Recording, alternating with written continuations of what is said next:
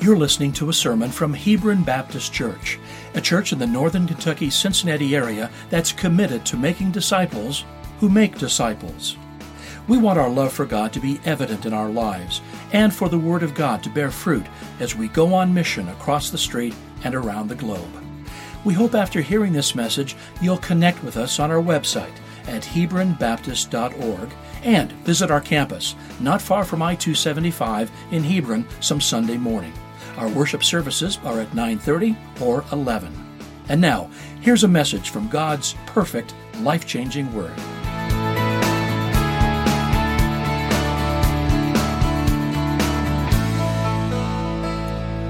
Turn with me in your Bibles to 2 Kings chapter 5. 2 Kings chapter 5. It is on page 321 in the Bible in front of you in your pew, or turn your devices or your own personal Bible to 2 Kings chapter 5.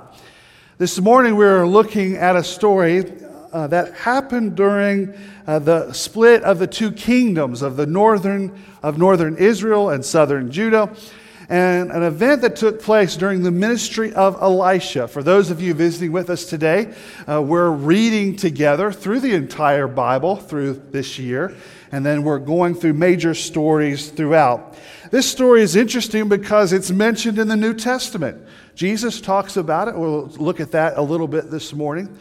But it, it, it speaks to a, a problem or an issue that is a priority in our life to deal with pride.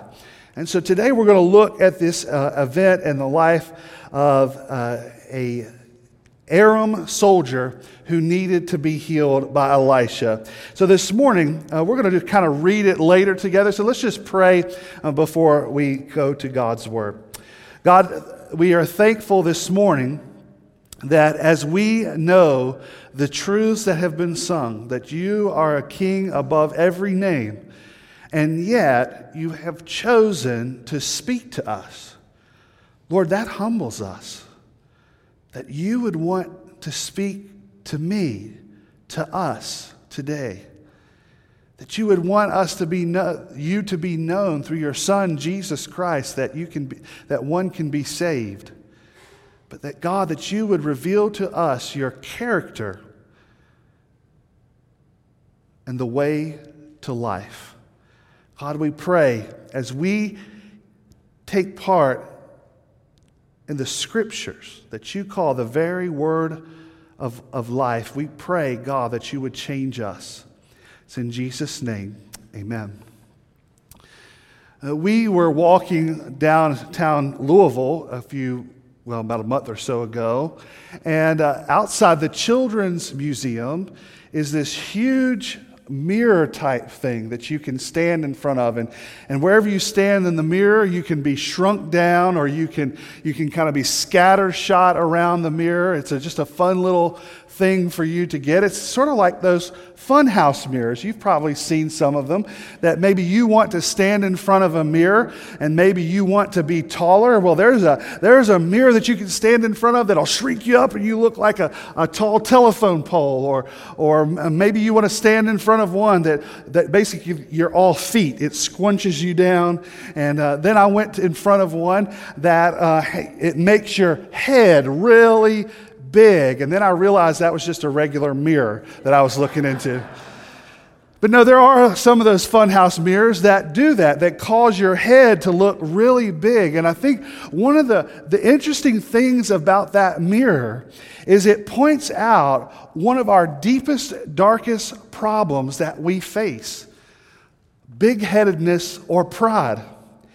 When we think about pride, it most often take, takes on the form that of us thinking about ourselves, the way that we think, the way that we look at situations, the way that we are, are better than others. But pride also bubbles up in a way that we think about what others think about us first.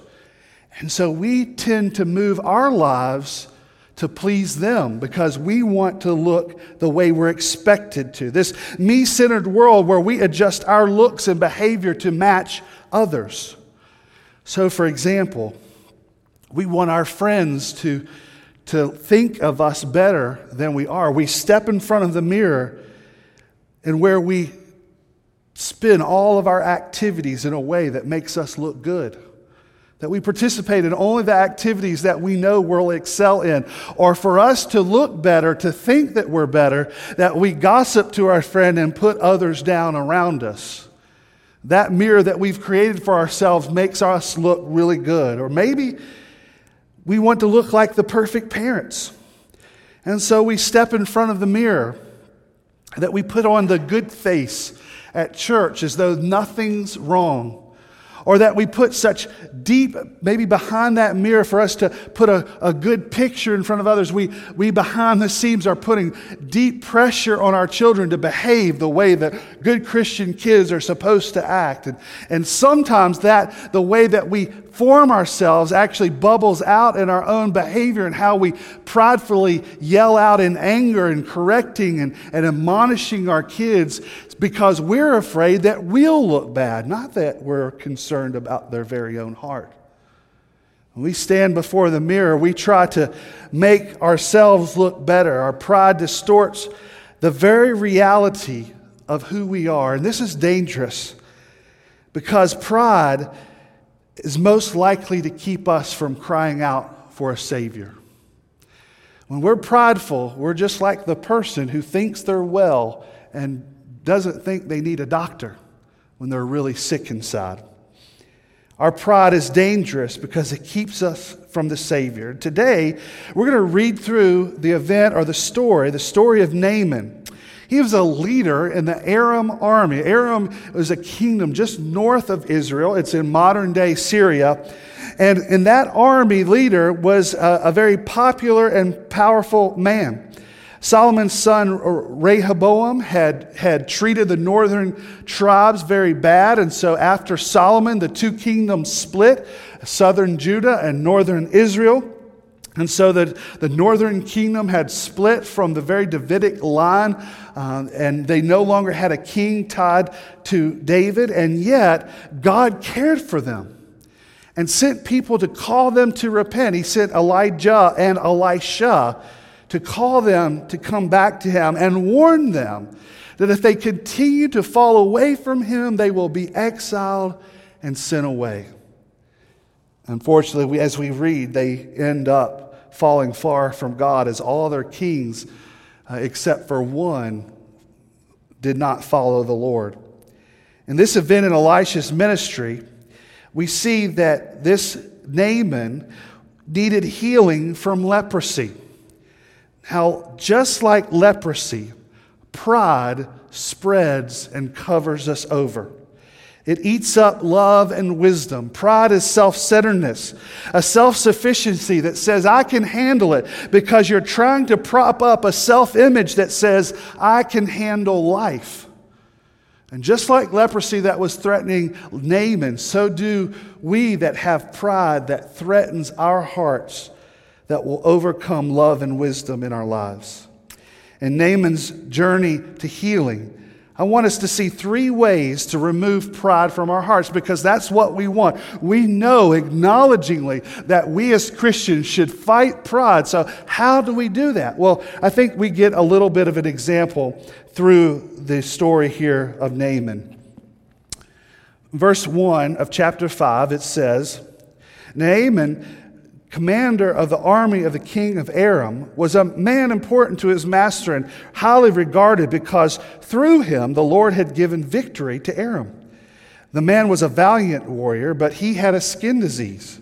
Aram had gone on raids and brought back from the land of Israel a young girl who served Naaman's wife. She said to her mistress, If only my master were, with the prophet who's in Samaria, he would cure him of his skin disease. So Naaman went and told his master what the girl from the land of Israel had said. Therefore, the king of Aram said, Go, and I will send a letter with you to the king of Israel. The first thing that we see here is that pride is humbled at forgiveness, or pride is humbled with forgiveness.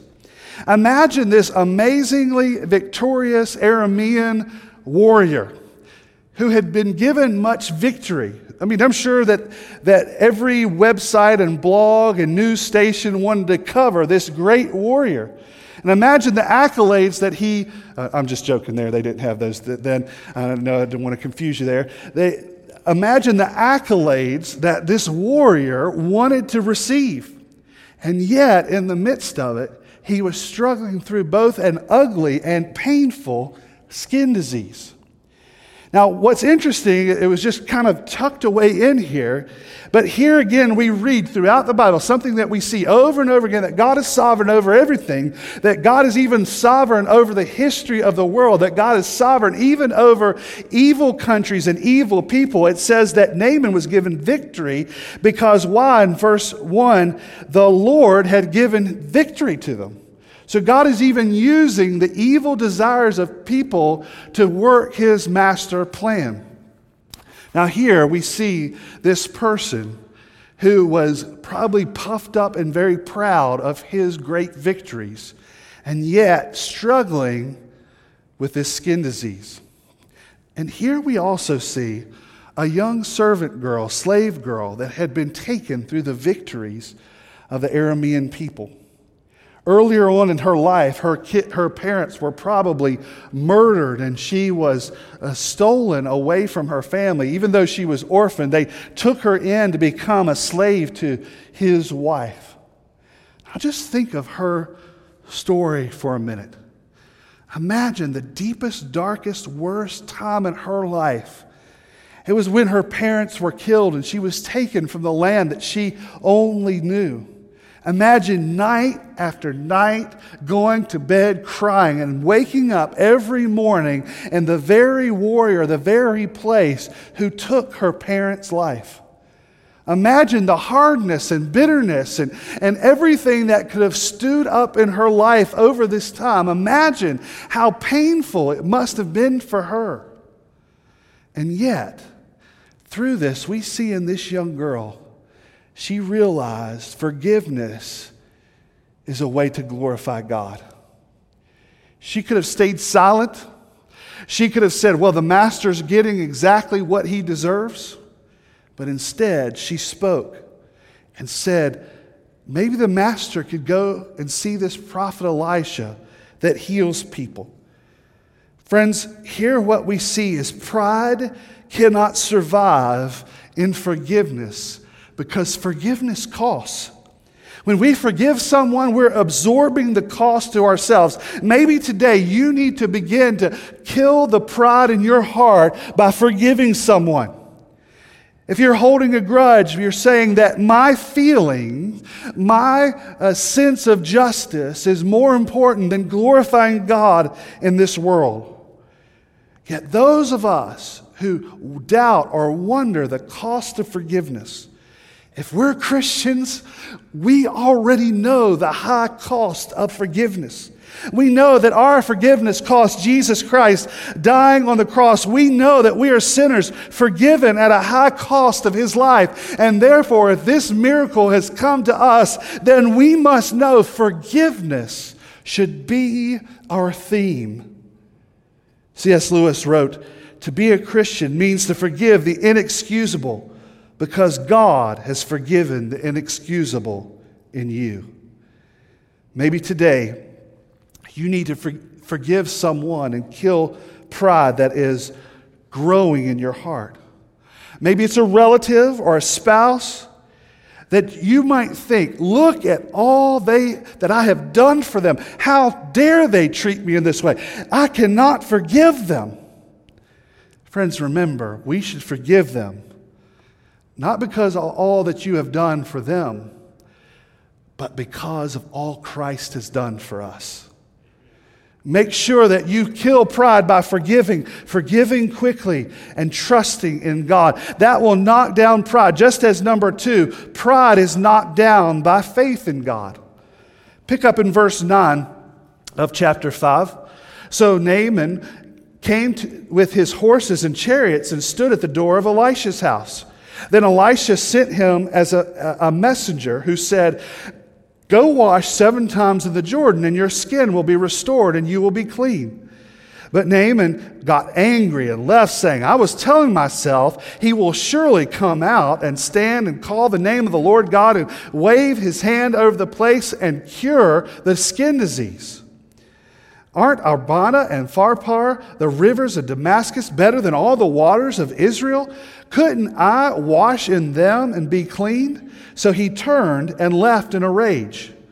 But his servants approached and said to him, My father, if the prophet had told you to do some great thing, would you have not done it? How much more should you do it when he only tells you, Wash and be clean? So Naaman went down and dipped himself in the Jordan seven times according to the command of the man of God. Then his skin was restored and became like the skin of a small boy, and he was clean. Pride is knocked down by faith in God. Here, Naaman goes to Elisha to ask to be healed to heal him. Now imagine the, the amazing feat that it would have been for this Aramean man to go down to the, that kingdom down in the, the south there, the kingdom of Israel, and ask help from them. And so he shows up at this man of God's house, and, and, and here, that Elisha guy, all he did was send one of his servants out to talk to me, and then tells me to just go take a bath. I mean, how rude is that? Shouldn't he have come out? I mean, I love what he says here. Shouldn't he have come out and waved his hands over the place, called out on his God? Shouldn't he have said, like, a la peanut butter sandwiches or uh, something like uh, Yahweh Cadabra or something like that? Waved his hand and said, Heal this man. But I can't help but realize Naaman had the opposite reaction of another healing of a soldier that we saw in the New Testament. There was a centurion who came to Jesus who needed his servant healed. Do you remember that? They were dying. Listen to the words of this man. In Luke chapter 7, verse 6, Jesus went with them, and when he was not far from the house, the centurion sent friends to tell him, Lord, don't trouble yourself, since I'm not worthy to have you come under my roof. That is why I didn't even consider myself worthy to come to you. But say the word, and your servant, my servant, will be healed. For I too am a man placed under authority, having soldiers under my command. I say to the one, Go, and he goes, and to another, Come, and he comes, and to my servant, Do this, and he does it. Jesus heard and was amazed. And turning to the crowd following him, he said, I tell you, I have not found so great a faith even in Israel. And when those who had been sent returned to the house, they found the servant in good health. Friends, isn't this amazing? A stark contrast. One soldier comes and is upset that the prophet won't even come out to it, and the centurion won't even let Jesus come out, sends messengers to him and says, Jesus, I know whatever you say, whenever you say it, you can do it and heal it. Just have favor on me. Do you see the two contrasts of one who does not have great faith and one who has great faith? The humility it took for that centurion to say, I trust Jesus of Nazareth to do a healing that I don't even have to be in the room or he doesn't even have to come to my house. He just says it and it's done, as opposed to this Aramean soldier who says, Shouldn't the prophet have come and at least made an appearance in my, in my presence, by my presence? Here, friends, faith is born out of humility.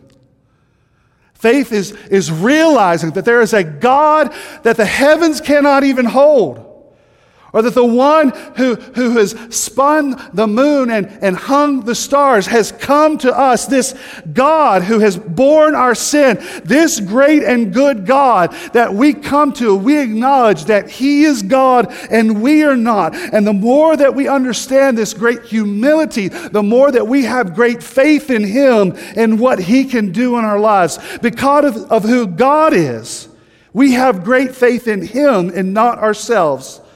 And this is where faith is born.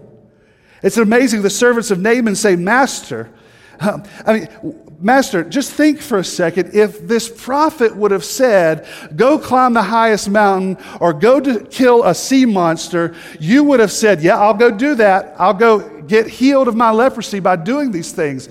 That he said, that the servants say, Then why won't you just go take a bath?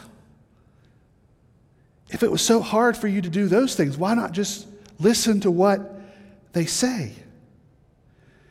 Doesn't this highlight how we often have lack of faith in God in our own lives?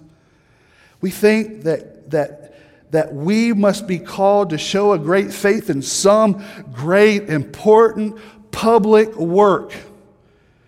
But what we need is faith that drives us to total dependence in God in everything. We say the same thing to God. If you call me to do something big, but look, look what God is calling you to do.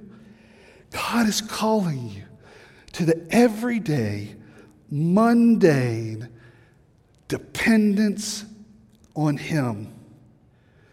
From the time that you wake up to the time that you go, go to bed, from the time that you walk into your workplace to the time that you walk in your home, that you are dependent on His grace and His mercy to live. That you have the dependence to obey your parents when your minds and desires want to do everything else. That you want dependence to be a mom who corrects and cares and disciplines and washes clothes, who clothes, who stays at home or goes to work, but that all the while you're just depending on God's grace, that all of this is for His glory. That you go to work or out to coffee shop or you go to Kroger, that you go to home, that you in dependence are going and walking knowing that God might bring someone in your path that needs to know His good, great name. Friends, this is this everyday faith that we call mundane and ordinary, that God says this is what great faith is, that you depend on me. But number two, we also see that this is how we are saved. We fool ourselves that there must be something that I can do to put my life back together, that I receive forgiveness by doing something. I'll volunteer for everything. I'll try religious traditions and ceremonies and say prayers and penance and all these things. At the end of the day, though, I lay my head on my pillow and I'm not sure that I've gained enough to see forgiveness and grace from God. And God said, That's not how forgiveness works. It's not based on what you do. It's based on what Christ has done. Religion says do, Christianity and the gospel says done. And this great faith that we come to knowing that there is nothing that we, we can add to our salvation, there is nothing that we can do to favor God's for, forgiveness. Instead, it is that grace saves us and faith brings us to forgiveness. And this humility that kills pride for our salvation. Psalm 149 4 says, For the Lord takes pleasure in his people, he adorns the humble with salvation. Today, do you need to set aside pride and humility and call out to God in faith? Do you need to, to bend your knee at the cross of Jesus and say, Oh, there's nothing that I bring. I just come to you, Christ. Please forgive me. Today, do you need salvation? That is great faith. And great faith drives out pride. A life then follows of us trusting and depending on God every step of the way. Which leads to number three pride is destroyed when we worship God alone. Picking up in verse 15, it says, then Naaman and his whole company went back to the man of God, stood before him, and declared, I know there is no God in the whole world except in Israel. Therefore, please accept a gift from your servant. But Elisha said, As the Lord lives in whose presence I stand, I will not accept it. Naaman urged, urged him to accept it, but he refused. Naaman responded, If not, please let your servant be given as much soil as a pair of mules can carry for your servant will no longer offer a burnt offering or sacrifice to any other God but the Lord. However, in a particular matter, may the Lord pardon your servant. When my master, the king of Aram, goes to the temple of Rimmon to bow and worship, while he is leaning on my arm, and I have to bow in the temple of Rimmon, when I bow in the temple of Rimmon, may the Lord pardon your servant in this matter. So he said to him, This is Elisha. Go in peace. Pride is destroyed when we worship God alone.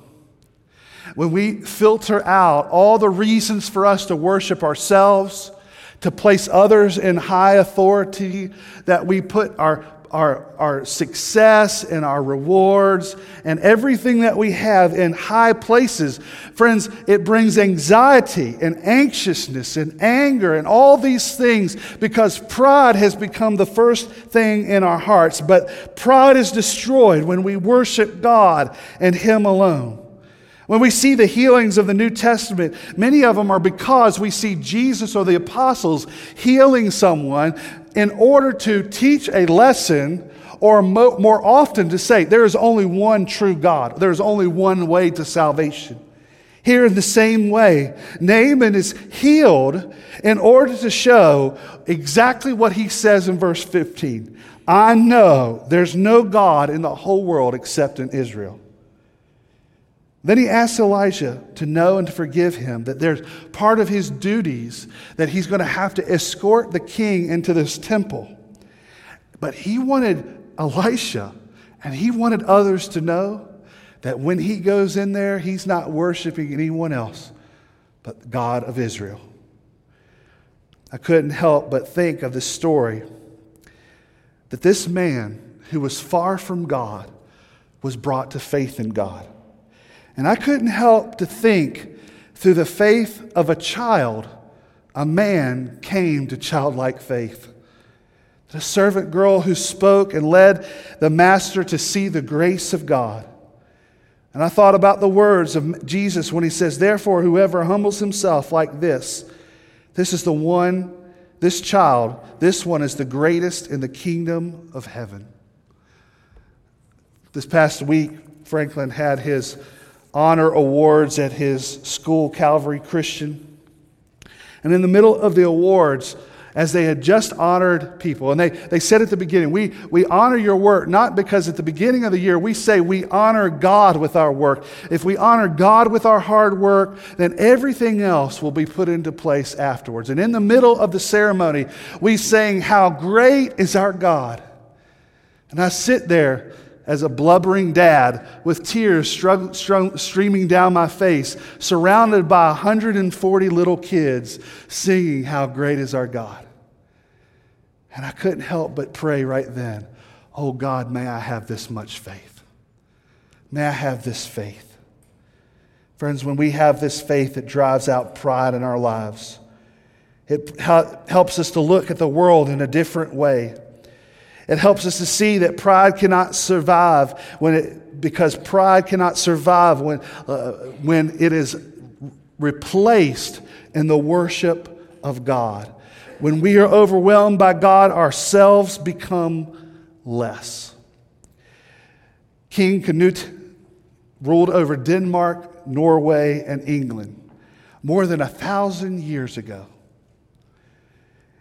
And his people and his faithfulness to his people brought great security and great influence and prominence. And because of the success of his kingship and because of the success that happened in that region, Uh, as most kings, he was surrounded by people who wanted to adore him with praise and bring a lot of, of, of hangers on to say how great you are. Well, this king didn't want to have anything to do with that. So he said, Let's take my throne to the ocean. And so they packed up the throne, took it down to the beach. He said, I want to put the throne right up next to the water, and I want to sit there. And by the sea, the king commanded. He sat there in his seat with everyone there surrounding him listening. He says, Tide, do not come in. And of course, what happened? The tide came in to the point that the waves were up to, to over his knees in the, in the throne.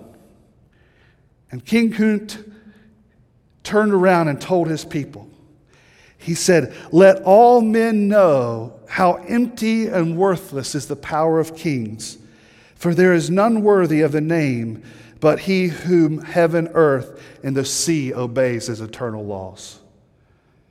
He says, Don't look at me. Don't worship me.